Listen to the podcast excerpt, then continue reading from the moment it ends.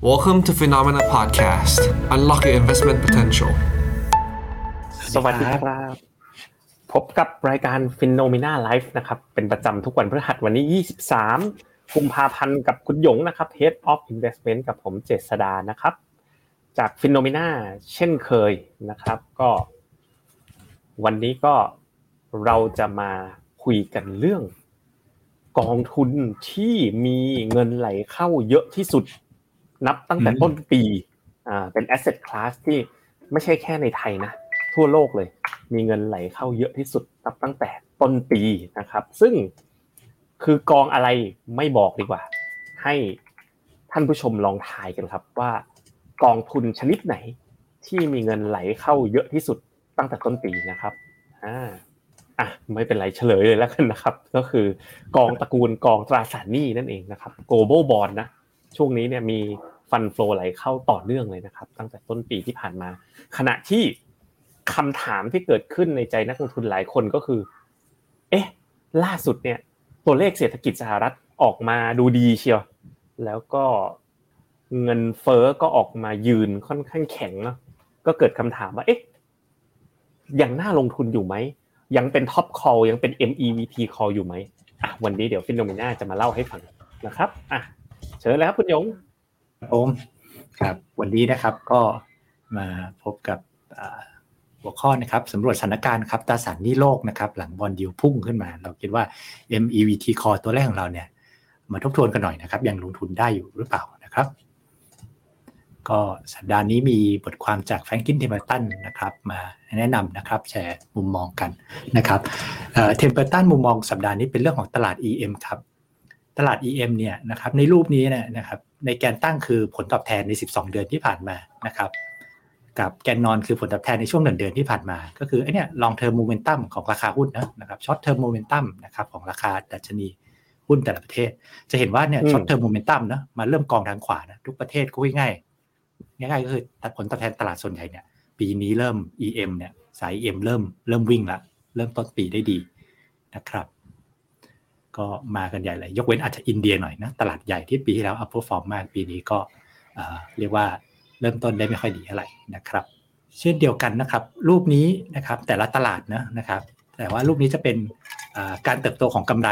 นะครับในปี2023นะครับแล้วก็การปรับประมาณการของนักวิเคราะห์นะครับในแกนนอนนะครับใน1เดือนที่ผ่านมาจะเห็นว่า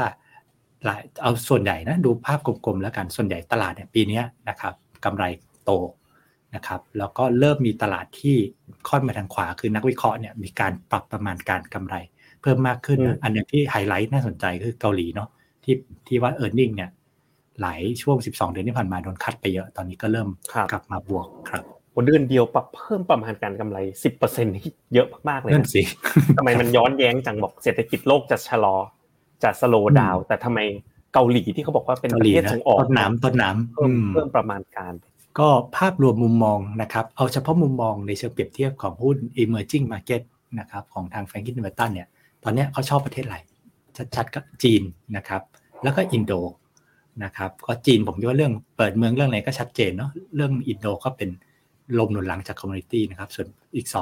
2ภูมิภาค2ประเทศที่เขาเฉยๆแล้วกันก็คืออินเดียกับไทยนะครับรวมถึงบ้านเราด้วยเนาะนะครับก็โดยสรุปนะครับปีนี้ก็เป็นปีที่สวยนะเริ่มต้นที่ดีของกลุ่มตลาด EM นะครับตลาดเกิดใหม่นะครับเรียกว่าoutperform หุ้นโลกได้นิดหน่อยด้วยซ้ำนะครับในเดือนแรกนะครับแล้วก็มาพร้อมกับการปรับประมาณการแนวโน้มการเติบโตกำไรปีนี้ที่ดูน่าสนใจนะครับTempletonก็จะชอบหุ้นจีนนะครับมีเรื่องเปิดเมืองมีการกระตุ้นเศรษฐกิจนะครับชอบหุ้นอินโดนะครับคือราคามีแรงส่งพวกจากราคาโภคภัณฑ์นะครับในปีที่แล้วแล้วก็การบริโภคภายในแข็งแกร่งนะครับที่เขาเรียกว่า neutral นะครับคือไม่ได้ชอบเท่าไหร่นะครับก็คือจะเป็นอินเดียเนาะติดเรื่อง valuation นะครับแล้วก็หุ้นไทย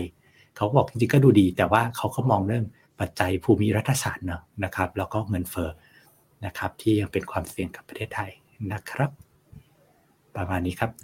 ครับผมจอผมกลับมาแล้วนี่ไงให้ดูกองอย่าง UGIS นะครับว่ามูลค่าเงินลงทุนเนี่ยไหลเข้าเยอะขนาดไหนนะครับผมลืมแชร์จอนี่เอง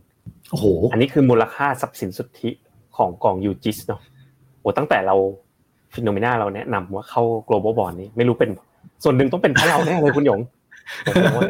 จาก 6,000 มา 9,000 ล้านเนาะแล้ว FPTV ที่ขอปีเดือนที่แล้วฮะไปๆนะครับหรือว่ากองทุน UGIS นี่เขาเป็นกองแบบว่ามีกองทุนที่ลงคล้ายๆกันอยู่เยอะเลยนะอย่างเช่นกองนี้ไม่ใช่ KF CS Income ดูสิเมื่อกี้ก็อยากรู้ว่าเงินเข้าแบบจริงจังเลยมั้ย KF CS Income เมื่อกี้ของ UOB เข้าประมาณเท่าไหร่ 3,000 ล้านมาดูตัวต่อไปนี่เข้าเหมือนกันอันนี้ของกรุงศรีเนี่ยเข้าเวลานี่เราคอแถวๆนี้เลยมั้ยเพิ่งของกรุงศรีเพิ่งมาเข้าต้นปีนี่เลยนะจาก 6,000 ล้านขึ้นมาเป็น 7,000 ล้านมีอีกนะกองแม่เดียวกันเลยนะลองไปดูอย่าง Principal G Fix นี่ก็กองเดียวกันผมจำได้ Principal G Fix แบบนี้ดีจังเลยนะดูได้ทุกกองเลยPrincipal G Fix เป็นไงอ๋อยังนิ่งๆไม่ได้ขยับเท่าไหร่แต่โดยรวมก็เป็นกองทุนตราสารหนี้ที่เงินเข้าเยอะที่สุดเลยตั้งแต่ต้นปีนะครับดูท่านผู้ชมก็โอ้โหคุยกันมานะครับวงแฟนคลับเทียบนะมีดาวว่า UGIS ของ PIMCO มีคำถามตราสารหนี้จะกำไรสูงสุดตอนไหนตอนนี้จริงมันปรับฐานลงมาเนาะ Global Bond ไหนครับที่เงินเข้ามากที่สุด KTCS Bond KTC Bond ใช่ป่ะ China Bond นะครับเราแนะนำเป็น Global Bond นะ UGIS นะครับเอายังไงดีคะขายออกก่อนดีไหมครึ่งปีแรกดอลลาร์แข็งครึ่งปีหลังยูจิสไหมเราไปหาคำตอบกันเลยครับทุกคนครับก็มาทบทวนหน่อยนะครับในช่วงนัดน่าจะเรียกว่าช่วงเดือน2เดือนที่ผ่านมาเรามีพัฒนาการอะไรไปบ้างนะครับในตลาดนะครับอย่างแรกที่เราเห็นก็คือเรื่องของความกังวลเรื่องเงินเฟ้อเริ่มกลับมาอีกแล้วนะครับวัดโดยตัวเรียกว่า break even inflation นะเป็นการดู sentiment ของผู้เล่นในตลาดบอนด์นะครับว่ากังวลเรื่องเงินเฟ้อเท่าไหร่เบรกอีเวนต์1ปีเส้นสีเทาจะเห็นว่าตั้งแต่ต้นปีเนี่ยนะครับพุ่งขึ้นเนาะหลายๆสีก็เริ่มพุ่งขึ้นเหมือนกันปรับขึ้นอย่างมีนัยสำคัญเนาะก็ตลาดเห็นตัวเลขแรงงานที่แข็งแกร่งมากๆนะครับก็เริ่มกังวลตัวเลข PPI นะครับที่เรียกว่าก็ยืนแข็งแล้วก็อาจจะแข็งกว่าที่ตลาดคาดในรอบสัปดาห์ก่อนก็ตลาดก็เริ่มกังวลเหมือนกันนะครับซึ่งพอตลาดไปกังวลเงินเฟ้อนะครับก็แน่นอนนะครับก็ส่งต่อไปที่ความคาดหวังของการปรับขึ้นดอกเบี้ยนะครับของเฟดนะครับดอกเบี้ยนโยบายนะครับซึ่งปัจจุบันเนี่ยนะครับจะอยู่ในเส้นสีเหลืองนะครับมองแกนนอนคือการประชุมในรอบต่างๆนะครับจะเห็นว่าถ้าเทียบกับตอนปลายปีเนี่ยนะครับความคาดหวังการขึ้นดอกเบี้ยนะมองไปข้างหน้าเนี่ยจะเป็นผ่านเส้นสีดำเห็นว่าตอนนี้ชิปไปเยอะเลยทีเดียวนะครับโอ้จาก 4.4 ขึ้นมาเป็น 5% เลยเหรอก็แรงทีเดียวปรับ terminal rate อันนี้คือดูผ่านตลาดบอนด์อย่างนั้นหรือเปล่าดูผ่านอะไรนะตัวพวกฟิวเจอร์นะ Fed Fund Future นะครับก็โอ้โหคาดว่าจะเป็น 5% ในช่วงสิ้นปีแต่ว่าจุดพีคเนี่ย 5.3 ตอนนี้ 4.75 ก็แปลว่าตลาดกำลังมองว่าจะมีการขึ้นดอกเบี้ยอีก2ครั้งนะครับอีกประมาณ2ครั้งแล้วค่อยปรับลงในช่วงครึ่งปีหลังไตรมาส3ไตรมาส4ก็ตัวเลขของภาคแรงงานนะครับตอนนี้มันก็ออกมาค่อนข้างไปในเชิงบวกเนาะการจ้างงานต่างๆนะครับแล้วก็ตัวเลข Economic Surprise ในมุมของ Labor Market ก็เพิ่มขึ้นมาด้วยนะครับเพราะฉะนั้นก็เลยคิดว่าจะเปิดทางให้ Fed เนี่ยขึ้นดอกเบี้ยได้อีกทีนี้พอตัวเลขมันมาอย่างเงี้ยคุณหยงไอ้โอกาสที่อเมริกาจะเข้าสู่ recession นี่เป็นคุณหยงมองว่ายังไงครับต้องยอมรับพอเห็นเลขแบบนี้มันก็จะเรียกว่าโอกาส recession เนี่ยมันก็จะน้อยลงตลาดเลยไปพูดถึงว่ามีนิยามคำใหม่นะแต่ก่อนเราบอกว่ามี soft landing ก็คือไม่ recession ชะลอตัวแต่ไม่ติดลบนะครับตลาดเนี่ยไปพูดถึงคำว่ามีไหมไม่มันไม่ชะลอด้วยซ้ำ no landing มีคำใหม่ละนิยามกันขึ้นมานะครับก็ผมคิดว่าข้อมูลโดยเฉพาะตลาดแรงงานเนี่ยชี้ไปทางนั้นค่อนข้างเยอะนะครับครับนี่ไปดูจอผม S&P 500 ตอนนี้น่าสนใจมากเลยที่เรา tactical call กันเอาไว้โปรดิวเซอร์ขยับมาจอผมนิดนึงงั้นผมเอาขึ้นเองเลยโอเคนี่นะครับนี่ MEA อันนี้คือตัว tactical call S&P 500 เนาะ ที่เราเข้าลงทุนกองทุนอย่างเมกะเทรนด์นะกองทุนอย่างโมด AF โมดนะครับก็เราคอเข้าไปเนี่ยประมาณแถวๆนี้เนี่ยผมมาร์คเอาไว้เลยนะประมาณวันที่เนี่ยปลายเดือนมกราคมแล้วตลาดก็เชิดขึ้นไปตอนนี้ก็ปรับลงมาซึ่งอยู่ใกล้ๆกับถ้าเราลากเส้นนะแนวรับนะเส้นลายเนี่ยมาชนกับเส้น50วัน200วันโอ้โหชนหมดเลยจุดวัดใจแล้วอย่างนี้ยังไงอ่ะคุณหยงดูในเชิง valuation S&P 500ก็ดูแพงเนาะดูค่อนข้างแพง valuation แพงแต่เศรษฐกิจก็ดูดีแต่ไอตอนที่เศรษฐกิจดูไม่ดีหุ้นก็ขึ้นพอเศรษฐกิจดูดีหุ้นกลับลงตอนนี้เรากำลังอยู่ในโลกพิศวงอ่ะคุณช่วยอยู่ในโลกกระจ่างให้หน่อยตอนนี้มันกำลังจะเป็นยังไงต่อเราจริงๆเราอยู่ในโลกนี้มาสักพักแล้วครับคือเขาเรียกว่าโลกที่เรียกว่าอะไรนะ bad news is good news ใช่ไหมข่าวไม่ดีคือข่าวดีและข่าวดีก็คือข่าวไม่ดีข่าวตอนนี้มันเป็นลักษณะของว่าที่ตลาดย่อรอบเนี้ยคือบอกว่าข่าวดีคือตัวเลขเศรษฐกิจหลายตัวเนี่ยออกมาแข็งแกร่งแล้วก็ bad good news is bad news ตอนนี้เราอยู่ในโลกแบบนี้อยู่ก็คือโลกกลับตาลปัตรอ่ะก็คือว่าข่าวดีแต่มองว่าเดี๋ยวเฟดจะต้องขวดเหมือนเดิมนะก็คือเหมือนขึ้นดอกเบี้ยเรื่องอะไรอย่างเงี้ยครับยังกังวลอยู่ก็ฉะนั้นเวลาตัวเลขออกมาแรงๆเนี่ยตลาดมักจะเช็คลงมาด้วยซ้ำนะครับตอนนี้เราอยู่แต่ส่วนตัวเนาะส่วนตัวที่ผมสะดุดตามากเลยกับการที่ไอเส้น50วันกับ200วันมันตัดขึ้นบน S&P 500นะคุณโยมมันสะดุดตาผมจริงๆเลยอ่ะเพราะว่าครั้งสุดท้ายที่มันตัดขึ้นนี่อยู่ตรงนี้หลังโควิดเลยตัดขึ้นปุ๊บโอ้โหบินเลยเนาะแล้วมันก็ปรับฐานมาตั้งแต่นู่นเลยนะมกราปีที่แล้วอ่ะปรับมาเรื่อยเลย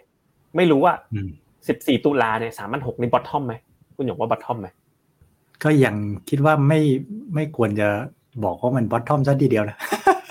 หมายถึงอย่างมากก็ไปเทสโลเดิมอะไรอย่างเงี้ยผมว่าก็ยังเป็นไปได้ดูครั้งแล้วผ่านเส้น200วันตอนปี19ผ่านปึ๊บโอ้โหไปเยอะนะย้อนเทคนิคผมคิดว่าดูดีนะนี่อีกครั้งหนึ่งที่ผ่านเส้น200วันคือปีผ่านปุ๊บโอ้โหวิ่งเลยอ่ะคือตลาดไอ้อเมริกามันมีความเป็นแบบเทรนด์มาร์เก็ตระดับหนึ่งเนาะเวลามันขาขึ้นมันก็โอ้ขึ้นซะได้ยาวมากเลยนี่ขนาดเส้นเป็นกราฟเวอร์ชันเดย์นะก็จะมีช่วงเนี้ยที่มันไซด์เวย์มีหลอกมาให้ครั้งหนึ่งเหมือนกันเนี่ยตัดอีกครั้งหนึ่งปี2012นี่คุณหยงดูนะตัดตรงนี้ตัวเล็กไปไหมเนี่ยแล้วหลังจากนั้นก็วิ่งหลายปีเลยนะครับก็เดี๋ยวเราก็รู้กันเร็วๆนี้ว่าในเชิงนะแทคติกเราอะไรต้องออกแทคติคอลคอลไปด้วยนะครับเพราะว่าในเชิงกราฟในเชิงอะไรมันได้อยู่ครับผมอ่ะเราไปต่อเรื่องกองตราสารหนี้กันอีกจุดนึงที่อย่าเพิ่งลืมก็คือเรื่องของเงินเฟ้อเนี่ยนะครับไอ้ตัวการอ่ะผมต่อให้เงินเฟ้อนะมันผ่านจุดพีคไประดับนึงเลยนะถ้าเราดูไม่ว่าจะเป็นราคาพลังงานโภคภัณฑ์ค่าขนส่งเนี่ยปรับตัวลงอย่างมีนัยสำคัญเลยและไอ้ตัว leading อย่างค่า freight rate นะที่ก่อนหน้านี้โอ้โหพุ่งขึ้นแรงมากนะฮะก็ปรับตัวลงมาอันนี้ก็เห็นได้ชัดนะดูอย่างนี้แล้วนะผมว่านะมันมีอย่างนี้ไหมมีเขาเรียกอะไรนะภาวะอะไรนะโกลดิล็อกไหมเงินเฟ้อลงแต่เศรษฐกิจไม่ถดถอยมีหน้านั้นไหมเป็นไปได้แต่ก็เป็นไปได้อยู่นะถ้าเงินเฟ้อค่อยลงเพราะข้าวของโภคภัณฑ์ลงมันก็ช่วยเศรษฐกิจไปในทางนึงเหมือนกันเพิ่มการบริโภคนะครับผมครับก็ตอนนี้เรางั้นเราก็เห็นว่าสัญญาณเงินเฟ้อเนี่ยนะครับก็ดูเหมือนจะเรียกว่าแม้ระยะสั้นเนี่ยตลาดจะกังวลขึ้นมาแต่ว่าไอ้ตัวใหญ่ๆรอบใหญ่ๆมันแบบผ่านไปแล้วนะครับคราวนี้กลับมาเช็คตราสารหนี้หน่อยนะครับตราสารหนี้นะครับเราคิดว่าในเชิงอันดับแรกก่อนกลับไปดูตราสารหนี้เนี่ยตรงไปตรงมานะภาษาอังกฤษเขาเรียก Fixed Income นะครับผลตอบกระแสเงินสดคงตัวตายตัวนะก็มาดู Yield ง่ายๆนะครับ Yield ตราสารหนี้ในสหรัฐเนี่ยนะครับเมื่อเรียกว่าปลายปี2021นะต้นปี22นะครับกับปลายปี2022เนี่ยนะครับจะเห็นว่ามันเพิ่มขึ้นมาอย่างมีนัยสำคัญมากๆนะครับราวๆเนี่ยกว่าตาดูก็ประมาณ 3% ถึง 4% แล้วแต่ว่าอยู่ในกลุ่มไหนเนอะนะครับ อันนี้ก็จะเป็นตราสารหนี้ในกลุ่มต่างๆนะ MBS ก็เกี่ยวกับมีสินเชื่อบ้านนะครับแล้วก็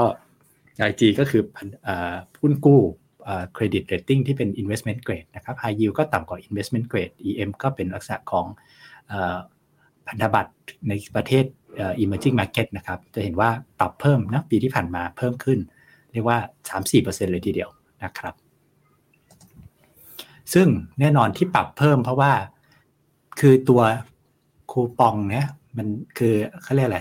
ดอกเบี้ยหน้าตั๋วเนี่ยมันคงที่แต่ราคามันลงนะครับปีที่แล้วเนี่ยเป็น performance ของตราสารหนี้นะครับตราสารหนี้โลกเนี่ยปรับตัวแรงที่สุดนะครับปีที่แล้วลงไปเนี่ย maximum drawdown ลึกสุดเนี่ยราคานะลงไปลึกที่มัน 25% นะครับแรงที่สุดในรอบ30ปีที่เราดึงมานะเราคิดว่าถ้าเราดึงข้อมูลได้ยาวกว่านี้ก็อาจจะลึก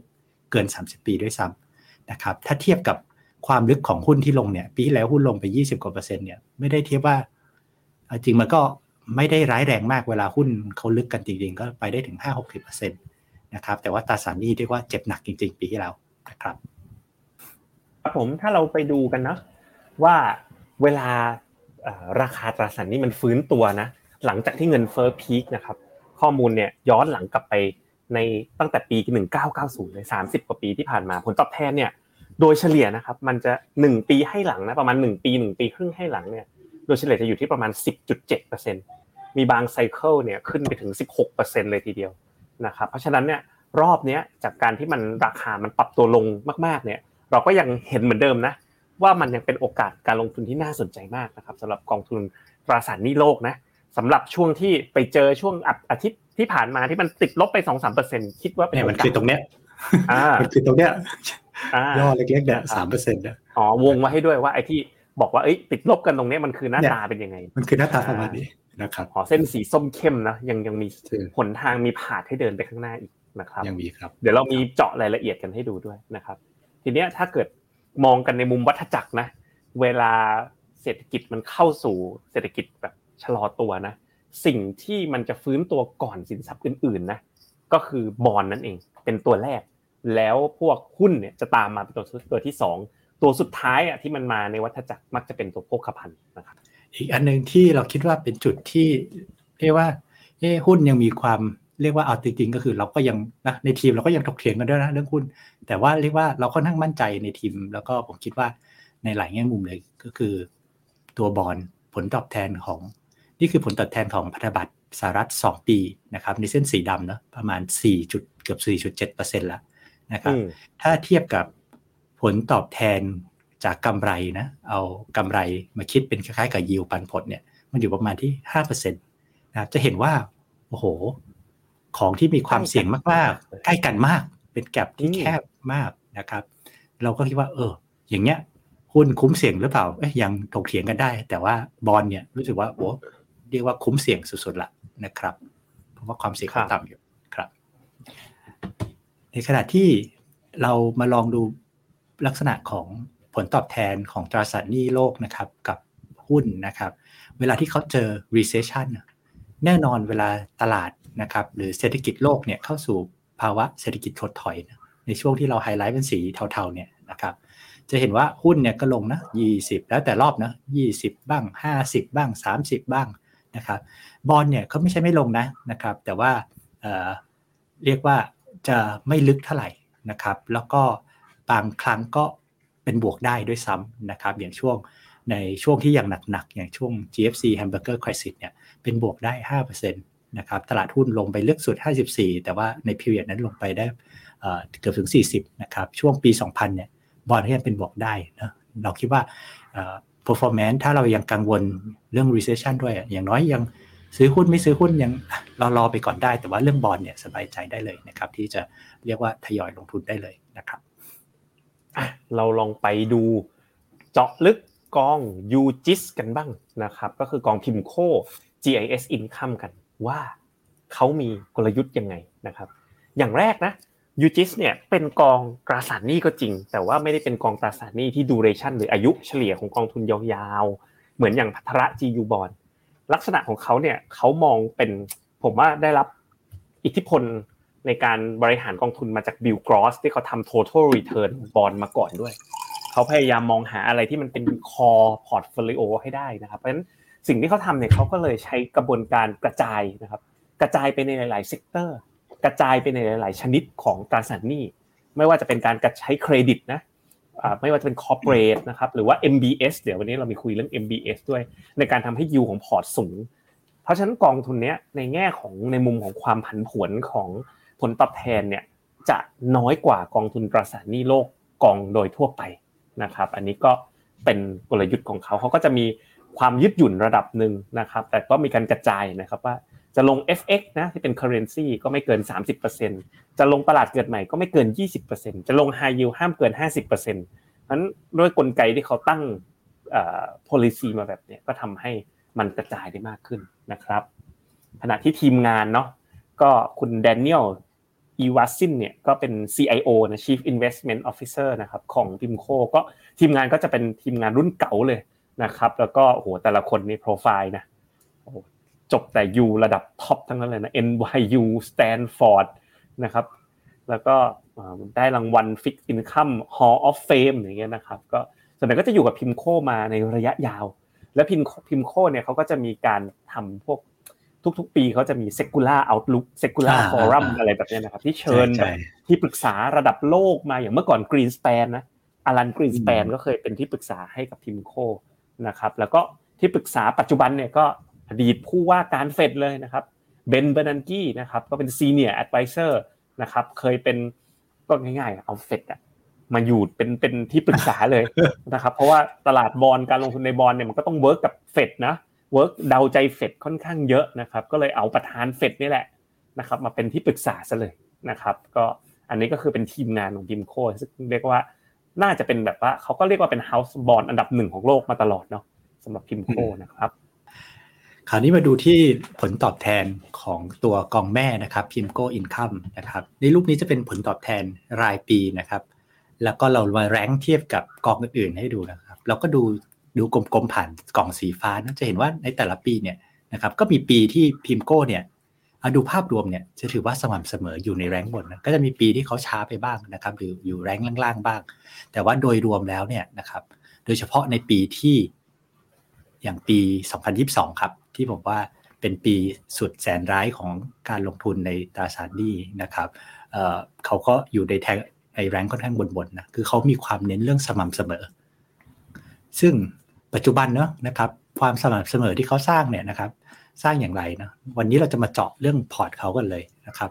เพราะว่าเรากางพอร์ตออกมาเนี่ยเอาจริงนะครับถ้าไม่ได้เคยศึกษาเรื่องตราสารหนี้โลกจริงๆเนี่ยเราจะงงมากเลยพอพูดตราสารหนี้แต่ทำไมเปิดมามีชื่อย่ออะไรก็ไม่รู้ MBS นะครับเยอะด้วยนะครับซึ่งเป็นสัดส่วนที่สูงฉะนั้นเดี๋ยววันนี้เราจะมาเรียกว่าติวเรื่องนี้กันเนาะอันในเชิงภาพรวมก่อนละกันนะครับก็คือเขาสร้างกระแสเงินสดนะพูดง่ายๆว่าได้ดอกเบี้ยนะครับในระดับสูงนะตอนนี้ตราสารที่เขาถืออยู่เนี่ยนะครับดอกเบี้ยประมาณ 6.5% นะครับแล้วก็เยอะมากนะอยู่ 6.5 ครับแล้วก็อายุไม่ยาวนะครับ duration ประมาณแค่3ปีนะครับแล้วก็ credit rating นะครับดูนะครับค่าเฉลี่ย credit rating A บวกครับก็สูงมากนะครับในขณะที่ได้ยิวสูงนะครับถ้าเป็นบ้านเราคุณหยงยิว 6.5 นี่ต้องเป็น non rate แล้ว non rate แล้วใช่เราได้ credit rating ระดับ A บวกแล้วได้ยิว 6% กว่านะก็เห็นได้ชัดว่าดูน่าสนใจกว่าตราสารหนี้ในประเทศระดับหนึ่งเลยนะครับก็ MBS นะครับก็เป็นตราสารเนี่ยจริงๆสมัยอะไรนะ Hamburger Crisis ก็โด่งดังมากแต่ปัจจุบันเนี่ยโดยมากก็จะแบบเข้ามาเป็นกึ่งรัฐนะกึ่งรัฐดูแลนะครับ MBS ก็คือเป็นการตราสารหนี้เนี่ยที่มีพวกสินเชื่อนะครับของการผ่อนบ้านเนี่ยเป็นสินทรัพย์ค้ำประกันนะครับครั้งที่แล้วตอน Hamburger Crisis ที่มันกระทบเพราะว่าราคาบ้านน่ะมันตกไปด้วยสินทรัพย์ค้ำประกันมูลค่ามันก็เลยตกนะครับแต่ว่าหลังจากนั้นมานะครับย้อนกลับมาเนี่ยก็ในหน้าถัดไปนะตัว Freddie Mac Fannie Mae ปัจจุบันเนี่ยรัฐบาลก็เข้ามาถือหุ้นและมีความเป็นแบบว่า implicit การันตีคือแบบกึ่งการันตีระดับหนึ่งจากการถือหุ้นของรัฐบาลแล้วก็จะมีจินนี่เมย์อีกอันนึงที่รัฐเป็นเจ้าของนะครับเพราะฉะนั้นเนี่ยมันก็เป็นกลไกที่เป็นเครดิตมาร์เก็ตที่เชื่อมระหว่างสินเชื่อกับตัวนักลงทุนนั่นเองเวลาธนาคารออก MBS มาได้ปุ๊บธ นาคารก็ผ่องอะไรอ่ะผ่องโลนในแบงก์ตัวเองออกธนาคารก็ไปปล่อยกู้ต่อผ่องโลนไปทางไหนผ่องโลนไปหาFreddie Mac Fannie Mae นะครับในการที่จะ underwrite loan ออกมาผ่านตลาดทุนอีกทีนึงอันนี้ก็เป็นกลไกหลักของอเมริกาเลยในการสร้างเครดิตหมายความว่าสร้างสินเชื่อให้เกิดขึ้นในระบบนะครับ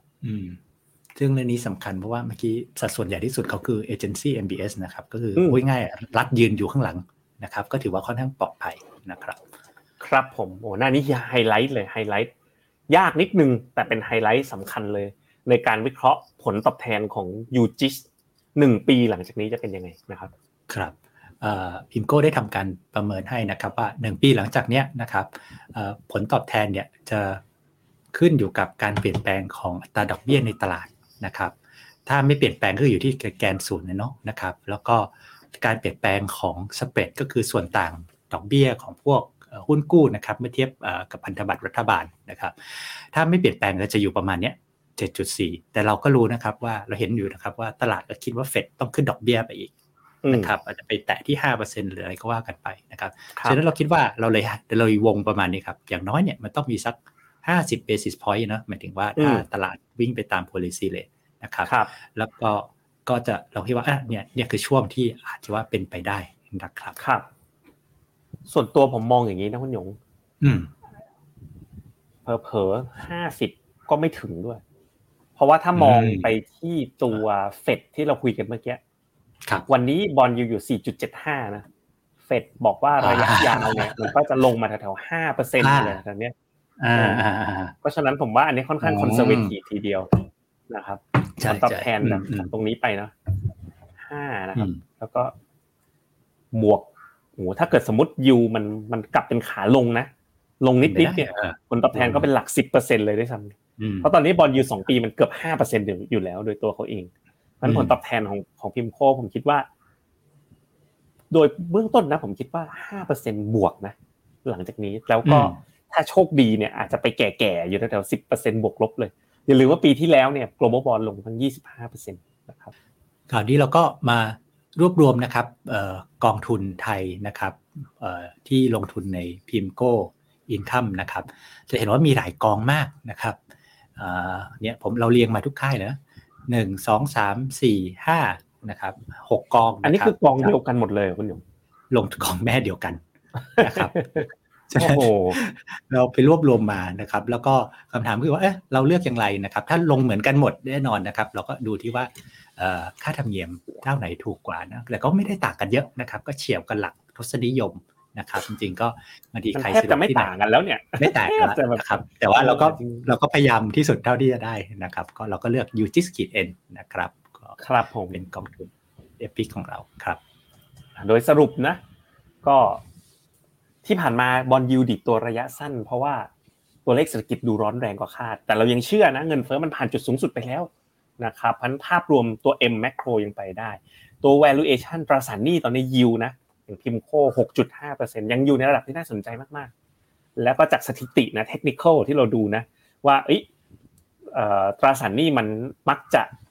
ปรับตัวเพิ่มขึ้นหลังจากเงินเฟ้อพีคไประยะหนึ่งแล้วก็ปีที่ผ่านมาเงินเฟ้อเนี่ยตัวตราสารหนี้ราคามันปรับลงแรงมากและเห็นเป็นโอกาสท็อปพิกตัวนึงเลยนะครับสำหรับการลงทุนในปีนี้นะ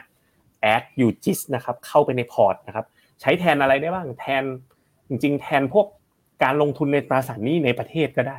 นะครับถ้าเกิดเงินคุณเย็นนะคุณสามารถย้ายเงินจากพวกกองตราสารหนี้ในประเทศกองมันนี่มาร์เก็ตในประเทศถ้าเกิดว่าเริ่มลงทุนมีเงินฝากประจำอะไรเยอะๆแบ่งบางส่วนนะครับมาลงกองทุน Global Bond บ้างนะครับแล้วก็ถือลงทุนระยะยาวเชื่อว่ามีผลตอบแทนที่ดีรออยู่นะครับและที่สำคัญก็คือนะครับถ้าใช้นะครับในหน้าถัดไปเนาะเราก็มีตัว FIN Token นะครับที่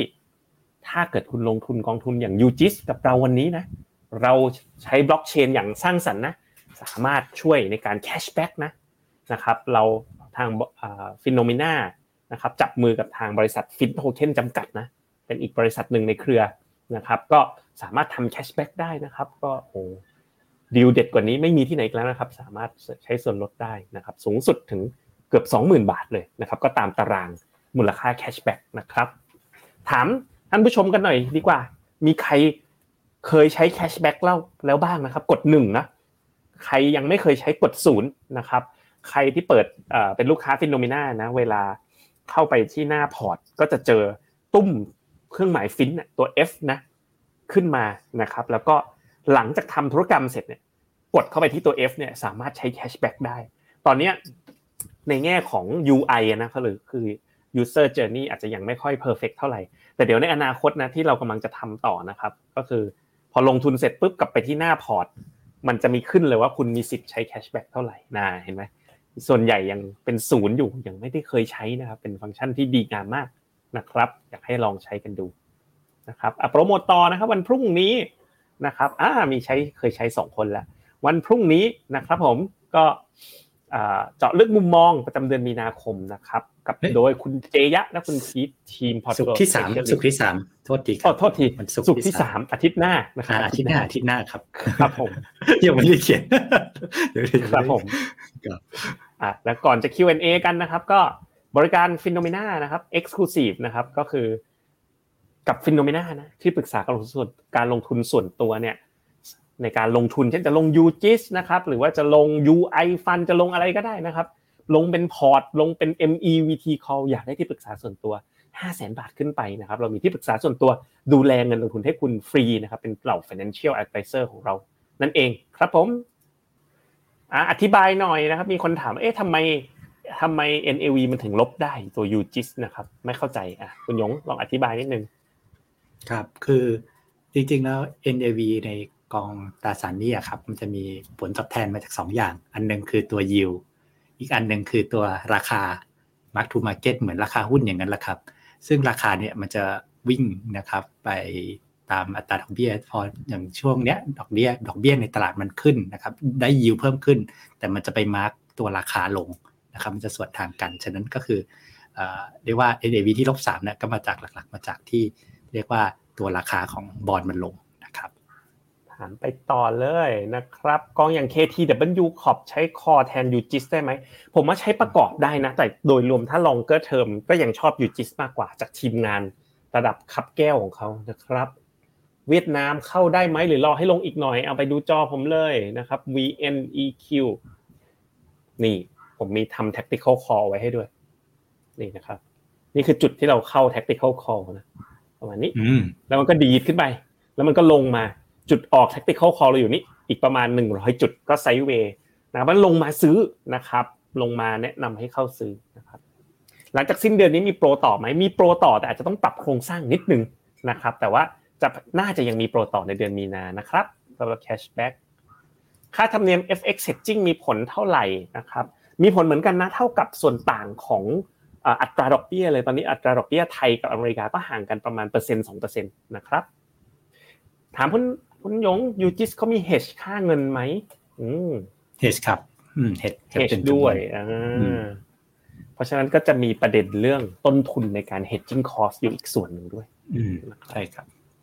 ควรสะสมต่อเนื่องมั้ยคุณยงตอนนี้ในพอร์ตมี all balance มี GCP มี GAR เพิ่งลงทุนไปติดลบประมาณสัก 3% เท่านั้นเองนะครับแยกเข้า DIY ด้วยได้มั้ยเป็นเหมือนกระเป๋าแบบเสี่ยงต่ำหน่อยเสี่ยงค่อนไปทางต่ำ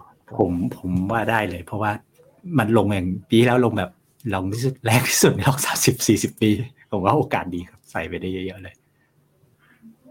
UGIS ถือเป็นแบบ IMF ได้มั้ยได้นะครับ KFGG นะครับถ้าถือต่อระยะยาวก็ถือได้นะน่าจะติดกันอยู่นะครับครับเทคอมอเมริกาแพงไปหรือยังหุ้นอเมริกาโดยรวมตอนนี้ก็ยังอยู่ในมุมที่ค่อนข้างแพงเนาะนะครับคุณหยงขอมุมมองเซมิคอนดักเตอร์หน่อยครับตอนนี้ก็ชะลอตัวพอสมควรครับแล้วก็ถ้าอยากรู้รายละเอียดเยอะๆไปติดตามครับรายการ Alpha Investor วันเสาร์นี้นะครับมีคอมเมอร์ AMD ทำเรื่องเซมิคอนดักเตอร์พอดีทำเรื่องเซมิครับความสัมพันธ์ระหว่าง Bond Yield นะครับดอกเบี้ยเฟดกับ Corporate Bond นะครับ Bond Yield ก็คือ Yield ของพันธบัตรรัฐบาลนะก็คือดอกเบี้ยต้นทุนการกู้ของรัฐบาล Fed Fund Rate ก็คือตัวดอกเบี้ยนโยบายนะครับคือดอกเบี้ยระยะสั้นที่เป็นดอกเบี้ยนโยบาย Corporate Bond Yield เนี่ยก็คือดอกเบี้ยของตราสารเอกชนเนื่องจากความเสี่ยงตราสารเอกชนสูงกว่ารัฐบาลก็จะมีสเปรดนะครับเป็นพรีเมียมขึ้นมาระดับนึงนะครับเกษียณแล้วแนะนำให้ซื้อ UGIS ไหมคะ หวังผลตอบแทน